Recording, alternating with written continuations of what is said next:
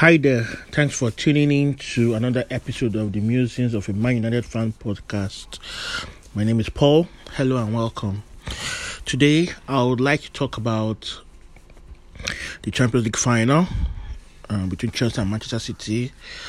Um, I guess we are all moving away from that um, final.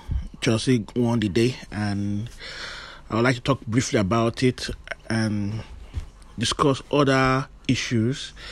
Um, Euro Euro 2020 Championship will be coming up in a week or so from now, and um, I am I will be personally rooting for England and Italy. Traditionally, those are the teams I usually support in European competitions and in the World Cup outside the Super Eagles of Nigeria, which um, is my primary allegiance to in terms of football, because I am Nigerian. And also, I would also like to talk about the Super Eagles friendly coming up against Cameroon. Also, I will discuss briefly on that. So, the main topics I would like to talk about are the Champions League final, the England national team, and European Championships, and the Super Eagles friendly coming up against Cameroon. So let's begin. All right, so last Saturday, Chelsea defeated Manchester City 1 0. Um, Kai Havertz scored the winner, and um, there's been a lot of discourse on football, um, on football Twitter, and in the media about Pep's overthinking over analyzing of his teams in the big games and first and foremost yes chelsea deserved the victory they were organized defensively rock solid they created the best chances um, but did Man City actually lose the game because of a lack of a defensive midfielder? Was that the reason why they lost? Well, maybe, considering the true ball Mason gave Kai Havertz that ultimately led to the goal. Would Rodri or Fernandinho have cut off that true pass if they were in the squad? Well, we would never know. We would never know really because it was more like a counter attack. So, and that besides that was, it was only from that chance the goal came from actually. The other chances were mainly on the breaks and you know chances were created mainly from the wings by the Chelsea players to be fair. Not in the defensive midfield or not in the central midfield.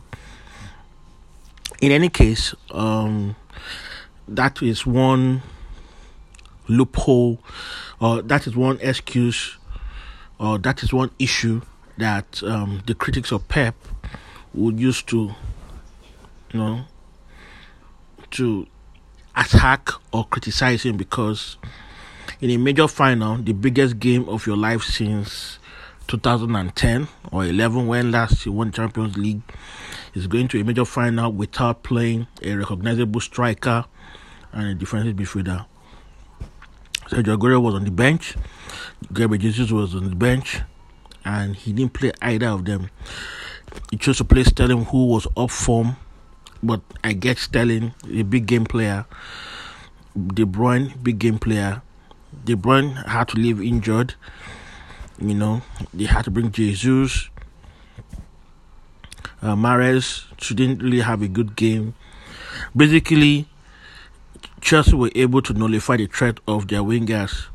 It was especially easy for Sterling I mean, easy for them to nullify Sterling because he is off form. Mahrez didn't really get the opportunities to create anything.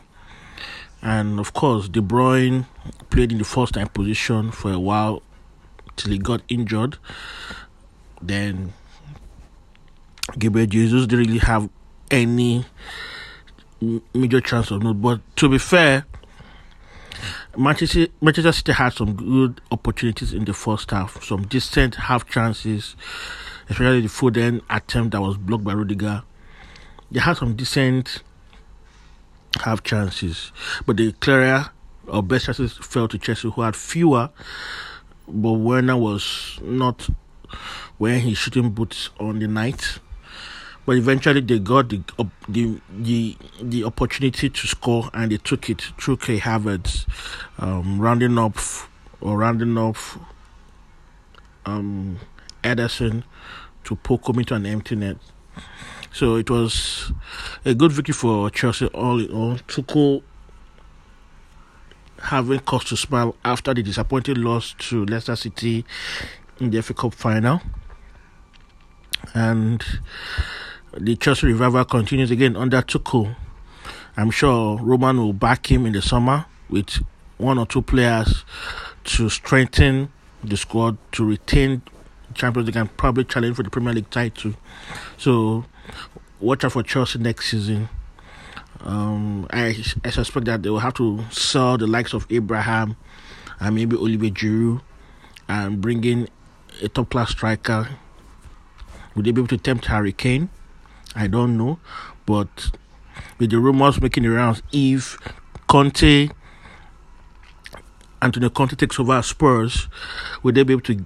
Uh, I don't think Harry Kane will be leaving because the way I see it, Chelsea would either need to sign Harry Kane as a striker or as a main striker rather, or go to look for another striker to sign. But I don't know which what quality striker that is available out there at the moment that would be better than Timo Werner at the moment. Timo Werner has had his critics, he has had his failings this season, but he has contributed in my I believe 27 goals and assists in all competitions, which is not bad for a first season.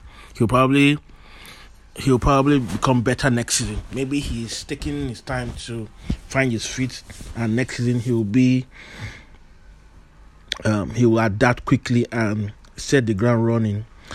So that's what I say on that. So, but if Antonio Conte joins Spurs, I don't see how Spurs will sell Harry Kane.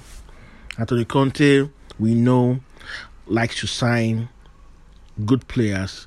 If Spurs are able to get Conte, that means they would have given him assurances that they will be signing players to strengthen the squad. So I, I don't think they will be letting Harry Kane go anywhere if Antonio Conte joins.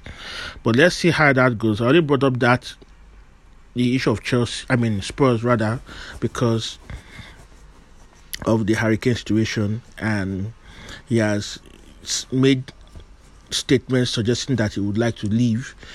Um, but if Antonio Conte joins, he may have to change his mind, or Conte may not sanction a departure for Harry Kane. And Harry Kane, I believe, is too professional to throw a tantrum. All right, that's that about the Champions League, anyways. Um, so congratulations to Chelsea winning the second Champions League title. I hope they won't be winning it for another 10, 20 years. Personally, of course, as a Man United fan, I want my club to do well and my rivals not to do so well. All right, so I would like to quickly talk about the English team.